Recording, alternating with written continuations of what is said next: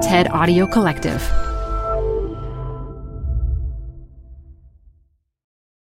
This episode is brought to you by Progressive. Most of you aren't just listening right now. You're driving, cleaning, and even exercising. But what if you could be saving money by switching to Progressive? Drivers who save by switching save nearly $750 on average, and auto customers qualify for an average of seven discounts. Multitask right now. Quote today at progressive.com. Progressive Casualty Insurance Company and Affiliates. National average 12 month savings of $744 by new customers surveyed who saved with Progressive between June 2022 and May 2023. Potential savings will vary. Discounts not available in all states and situations. Hi, I'm Debbie Millman.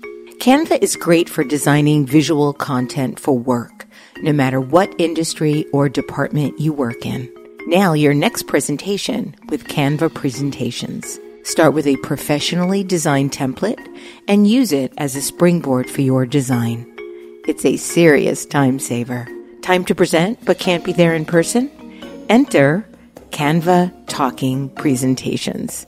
Record yourself presenting and add your talking head to your slides so your audience can watch your perfected presentation anywhere, anytime. Start designing today at canva.com. Designed for work. This is Design Matters with Debbie Millman from DesignObserver.com. This is the 10th anniversary of the podcast 10 years of designers and other creative types talking about what they do, how they got to be who they are, and what they're thinking about. On this podcast, Debbie Millman talks with Doug Powell about how designers can use their skills beyond the traditional confines of the profession. Be the best designer you can. Find lots of new places and organizations and ways to do design. Here's Debbie Millman. If you've been around the design profession for a while, you'll know that design isn't what it used to be. Designers are working in capacities that would have been unimaginable 30 years ago. They're working for social change, they're starting businesses, and they've reshaped the way business itself is done. Doug Powell has written about this phenomenon, and he exemplifies it as well. Currently, he's the design principal at IBM. He joins me now to talk about some of the many things he did before he got there. Doug Powell, welcome to Design Matters. Thank you, Debbie. It's great to be here. Thanks for the invitation. Absolutely. I understand that you believe that SpongeBob SquarePants is the rare cartoon that is totally mesmerizing for very young kids, but is also absolutely hysterical for adults. It- and I'm curious as to why you feel that way. It hits the sweet spot. It is absolutely a miraculous feat. Yeah, I love SpongeBob SquarePants. I, mean, I was totally introduced to that show by my kids. It's absolutely hysterical. It's hysterical on so many levels. And there are a few shows that are able to sort of walk that line and be really in a, in a sophisticated way, appealing to small kids in a really sort of cheeky, slapsticky way, but also, you know, have these just nuggets of really great humor. And SpongeBob absolutely does that. Better or worse than Teletubbies because they have also been described as a interesting show for both kids and adults for very different reasons, very different need states. Yeah, yeah, and very different. Uh, I would say age, uh, you know, age appropriateness. Teletubbies, I just found so just massively annoying. I just could not. the repetition. Could not even go there. And my kids didn't, thankfully, didn't really get into that show all that much. But when it was on, I pretty much evacuated. And you also seem to hate Barney.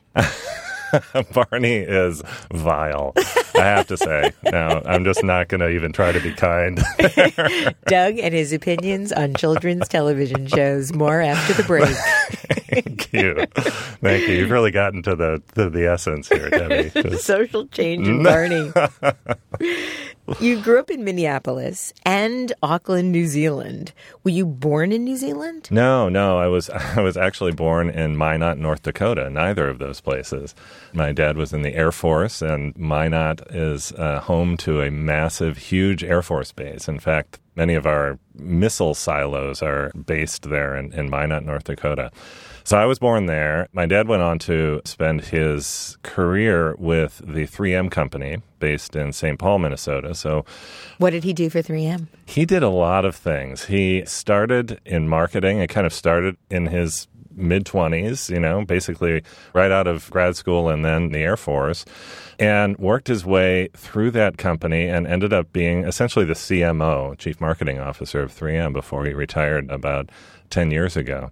And so he really had an amazing career. And it's something actually that I think about now, thinking about the way we work, not just as designers, but in modern day times.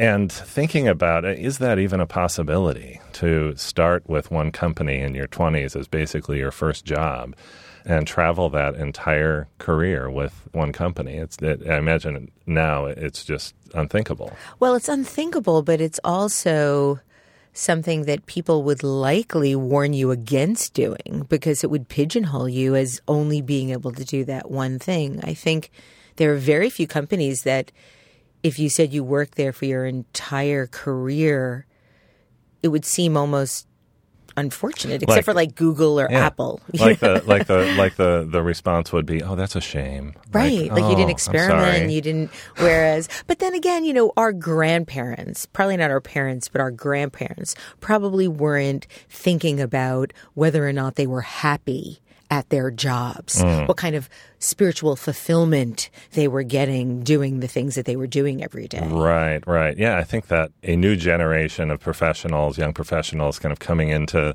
the early part of their career and having a whole set of attitudes that are really, I think, unique to this moment in time. Oh, absolutely. Our yeah. grandparents were happy to have a job. Mm-hmm. We wanted to have a job that also gave us some sort of sense of purpose. And now the kids that are coming up want not only a job that they can feel like they're getting some sort of purpose from, but that's also changing the world. Yeah, yeah. right, right. And that is stimulating and creatively fulfilling and propelling them forward professionally. I mean, all of these things. We can't even get that from a partner, let alone a job. There's, right? there's a very Jeez. high bar. A very high bar. You know, it's been interesting for me in the in the last couple of years being with IBM and ha- having a chance to get to know designers from different parts of the world and how those attitudes are you know, there's some commonalities, but there are also some differences. We have studios in the UK and, and Dublin, Ireland, and those attitudes, many of them I find to be very different in different cultures. Absolutely. Yeah. Let's talk a little bit more about your past yes. before we continue to go into your current. You graduated from Washington University in St. Louis in 1988. You were also a recipient of the 2014 Distinguished Alumni Award from the Sam Fox School of Design there. Did you study design? I studied illustration. You there. did. I studied illustration there. Surprise, surprise. Yeah. Now, interestingly, at the time, the illustrators were required to take sort of basic 2D design typography, graphic, basically early foundation level graphic design courses. And uh, of course, we just just thought it was the most idiotic thing to have illustrators learning design. But of course, as I got into my career and I realized that that's really where I wanted to go, I had these core skills that in another program I might not have had. One year after you graduated in 1989, you co founded the Minneapolis based graphic design and branding firm Schwartz Powell. But you just finished school. What gave you the sense that you could start your own company so soon after entering the job market? It was a combination of things, and I give almost all of the credit to my ex-wife Lisa Schwartz, who was my business partner and, and life partner at that time. And you know, it was a weird time in design and in the economy. We were kind of coming out of a recession. The job market was rough, but there was still work out there. So she found that there was, you know, ample at the time kind of freelance project work and started kind of growing a practice. And I joined uh, in the early years, it was kind of working after hours and then joining her full time about 1990. So, what were you doing between? You, did you have a, a secret job that we don't know about? Yeah, no. Well, I have a couple of not so secret jobs. I was the in-house graphic designer for the Minnesota Timberwolves basketball team. Their very first Wow. in-house graphic designer. Yes, I suppose that's a little bit of a secret job. That's cool. Yeah, Why yeah. did you leave? Uh, well, because the, the dirty secret about working for sports teams from the outside, it seems like God, that must be the most awesome job, but it's really not. It's not a very good job. And um, yeah, Well, so the Timberwolves, they're an okay team, right? yeah, no, they're not. No, it was it was a hard job. I was kind of the uh, the guinea pig, the first person to have that job there, and you know, anyway. In 2002, your life changed for a lot of reasons. Likely the biggest was that your then seven year old daughter, Maya, was diagnosed with type 1 diabetes. That must have been terrifying. that was not a fun day. Um, that was one of the one of the worst, and everything changed in an instant, uh, which is one part of the cruel nature of that particular disease. uh, Is that with type one diabetes, there's no question. At one moment, your kid is feeling kind of fluish and sick, and you're kind of wondering what's going on. And then, you know, they do a finger prick blood test, and the nurse walks out of the room and comes back in a minute and a half later, and boom, you know, this is what it is. It's diabetes. It's never going to go away. Everything has changed at that moment. There's no uh, second opinion. There's no, oh, we'll get some more tests, and you can have a, a few days or a week or two weeks to kind of adjust to the possibility that, you know, something awful might be. And uh, So once you get diabetes, you have it for the rest of your life. yeah, yeah. She is 21 now and still has diabetes. And unless there is a, a cure, which we are very hopeful for, she'll have it for the rest of her life. As a result of the experience, you recognized what you referred to as the alarming lack of well designed tools for learning and managing the daily complexities of diabetes. What did you do next? Well, I think we did what designers do. We started tinkering with originally just in a very intuitive way. Here we are making lunch for Maya, and you know we can't for the life of ourselves, fig- uh, you know, remember what the carb count is for a peanut butter jelly sandwich. And so we have to rifle through the book that gives you all that information and then calculate a pretty complex mathematical formula in order to get an insulin dose to write on a piece of paper that she then takes with her to school so that four hours later she can inject herself with insulin. And that happening over and over again every day. Three times a day. Yeah. Oh, and, and then eat, and then know, some. and that's times just, during the day. Yeah, and that's just the meals. You know, then there's the soccer practice and the you know the play dates and the birthday party and everything that kids do. Right. It was a an overwhelming experience. So we began to just kind of figure it out for ourselves. Like, what do we need? What do we need to make sense of this? And over time, some ideas just kind of started to congeal. And at some moment there, it wasn't a single moment, but we began to, to see that we had perhaps some ideas that if we gave them some form, that they could not only be helpful to us, but perhaps to other people who were going through the same thing. So you designed and created Type 1 Tools, which is a line of kid friendly, intuitive educational products with a real emphasis on graphics and simplified information. How did you go about creating this system? How did you learn enough to be able to know how to create this simplified system? We talked to a lot of people. The people who know the most about diabetes are the nurse educators who are working with people with diabetes all the time. And so the, this small community of diabetes educators and nurses became a really strong resource for us. Other parents, the content itself is really quite basic. It's nutritional information. It's carbohydrate. Car- the the key the It's key simple, but life and death information. Exactly. Exactly. And so it was more a matter of, of kind of simplifying, and the tendency in, in healthcare is to feel the need to deliver all the information, all the information you could possibly ever need at any moment for anything. And of course, that's insane. That's totally overwhelming.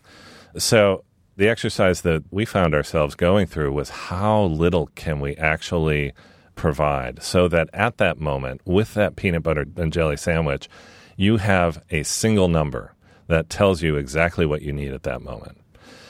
That was a real sort of insight, you know, really simplifying that uh, because you've got all these other things going on in your head, and really what you need is one stupid number. You've described healthcare as a design desert. Why is that? The designers haven't arrived yet. Let me clarify that because design there there is design happening in certain parts of healthcare. Design is happening where the money is, basically. Design, Which is where? So the uh, pharmaceutical companies? Yeah, the pharmaceutical companies and device manufacturers. But the patient experience, you know, the walking into the clinic and that interaction that you have there or, or, that experience that you have in the clinic and more importantly for many of us than the experience that you have when you go home and you try to remember what you heard at the clinic and put it into practice so that you or your child or your elderly parents can live a healthy life that's where there is just not enough attention and not enough design I mean, and, that's shocking. It's shocking. Yeah. I probably get more education about how to do my hair when I leave the hairdresser. Exactly, exactly. And I, so I, I see just a huge opportunity there. After working with Eli Lilly, Roche, Blue Cross Blue Shield, the American Diabetes Association, you sold Health Simple to McNeil Nutritionals, which is a division of Johnson and Johnson. You did this in 2007. How did that happen? What was that like for you? Did they just call you up one day and say, "Hey, Doug, let's buy this business. No, and in fact, we were forming partnerships with different organizations in healthcare that we felt could benefit from this approach. And McNeil Nutritionals originally was one of those partnerships. And so we got to know them. We began to talk to them. Our, uh, you know, we were originally sort of pitching them as, uh, you know, uh, in a partnership sort of relationship idea.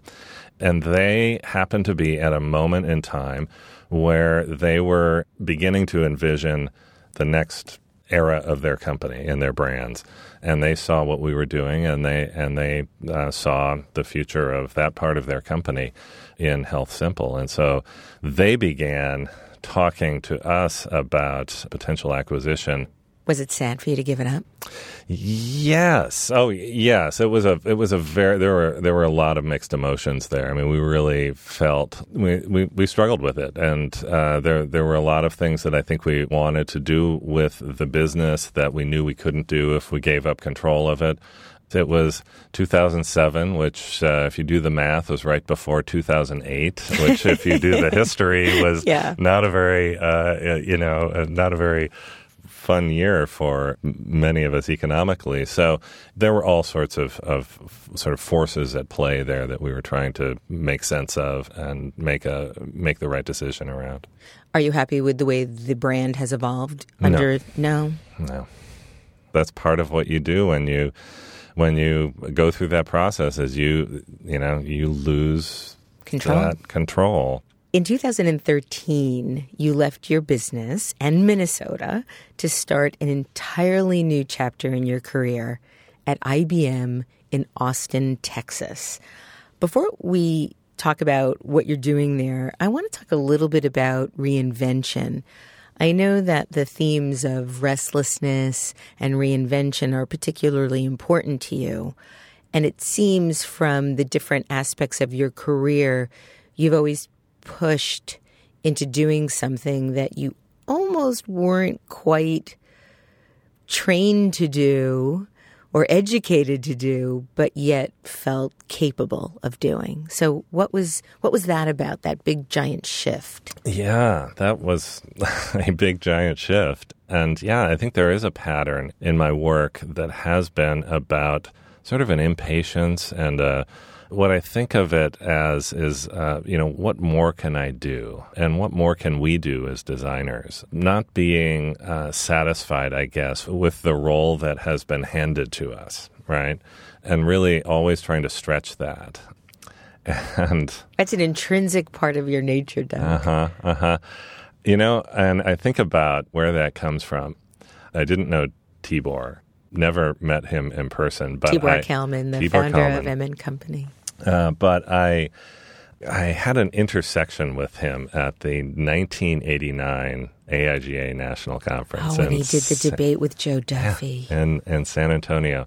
It was the first time, you know, I was right out of school, and it was the first time I'd ever been at any sort of event like that with all of these luminary designers, including Tibor and and Milton and all sorts of Michaels and um, and it was just a, just such a, an amazing experience for me and Tibor just absolutely was mesmerizing. I think that was that was something that he was always doing and I, I think something was implanted in me at that moment uh, to push, to push, and to question, and to not be satisfied with what what's being requested and what's being asked. To really challenge that. So you're not interested in answering the questions as much as you are in pushing what the questions really are. Yeah, yeah. Why do you want to know that? You're currently a design principal at IBM Design, where you direct the design education program. And I know that you've said that it's absolutely critical to be rethinking design education because design education can no longer stop at graduation. Yeah, that's been a real um, fundamental insight that has fueled the program that we're building at IBM. We're hiring hundreds of designers, and most of them, uh, most of them are uh, direct from university. They're entry level designers, and we work with them for uh, for three months. That is kind of like a bridge between the academic and the professional experience. You helped create AIGA's Design for Good effort both before and during your term as AIGA national president. Do you feel that designers now have an obligation to create and make work that manifests itself in positive social impact? Hmm. That is a good question. huh. I don't think so. No. So it's just a personal passion of I yours. think it's a uh, well, and and and not just of mine. I mean, Design for Good was really that wasn't my idea, and that wasn't. I any, thought it was actually. That wasn't. That was not. think it not was, not actually. the idea of any any individual person. This was really over over many years of, and you've been to AIGA leadership retreats. Um, you know, every year the chapter leadership from around the country at AIGA chapters gets together and and exchanges ideas and talks about how they're doing what they're doing, their successes, their challenges, and so on. And year after year, we kept hearing the stuff that I really love doing are the passion projects. This is the work that I love to do, but I can never make any money at it. It always gets relegated to the weekends and after hours. Yet I'm doing my best work on those projects. And how can I do more of that? And how can I do it in a more sustained and meaningful way? And that sustainability then leads to more impactful work, right? So, Design for Good was really an answer to that. The whole concept was very grassroots driven. And uh, you know, really a response to what we were hearing from designers around the country. Doug, the last thing I want to talk about today is what you're calling a new leadership in business that we're seeing. You've been very vocal about how designers are taking on new roles that extend our skills and value, and how a new generation of design leaders are taking roles beyond design in really surprising organizations. You've cited John Maeda at Kleiner Perkins, Michael Lejeune at LA Metro, Sarah Brooks at the VA, Randy Hunt at Etsy, Bill Grant now on the city council in Canton, Georgia. And you talk about how these people are pioneers and on the new frontier of design leadership. For any designer that's interested in moving into a bigger, stronger, more meaningful leadership role that includes design but isn't relegated to design, what skills do you recommend that they develop? I recommend they develop the skills of being a great designer. I, I, saw I, you mentioned Bill Grant, who in the story there, Bill, former national president of AIGA, and has run this really great design practice in Canton, Georgia, outside of Atlanta, called the Grant Design Collaborative. He's run that business for many, many years. And he ran for the local city council. And I ran into him at the AIGA National Conference a few weeks ago and was talking to him about the experience that he's had in that role. And he said something that was really important to me, and that is I bring my skills as a designer to everything I do on the city council in Canton, Georgia. And that was really that was really insightful it wasn't about going and, and getting a degree in public policy or political science or something like that. It was about bringing the skills of creative problem solving that we all have as designers and that we've nurtured and developed as we've grown our careers as designers, bringing that into a new area. And that's what all of the people that you mentioned there are doing. So I think that's what needs to happen. And I think we need to be more, I guess, courageous and bold about where we do design and for whom we do design. I kind of cringe a little when I when I hear designers say, "Oh, what I really need to do is go back to school and get an MBA." Really? You know, you want to go and have this, you've got this great ability to look at problems in a unique way and solve problems in a way that not many other people do. And you want to go get trained to solve problems in a way that a whole bunch of other people do and that, that have, uh, you know, it, it seems to be sort of a well worn, you know, method. I just think, you know, be a great designer, be the best designer you can, and find lots of new places and organizations and ways to do design. Doug Powell, thank you for being on Design Matters today. Thank you for having me, Debbie. You can find out more about Doug Powell on the Merge Design blog at mergedesignblog.com. This year, we're celebrating the 10th anniversary of Design Matters. I'd like to thank you for listening. And remember, we can talk about making a difference, we could make a difference, or we can do both. I'm Debbie Millman, and I look forward to talking with you again soon. Design Matters with Debbie Millman is recorded at the Masters in Branding Studio at the School of Visual Arts in New York City. It is produced by Curtis Fox Productions with technical assistance by Rainey Ortica. The show is published exclusively by DesignObserver.com. You can subscribe to this free podcast in the iTunes Store.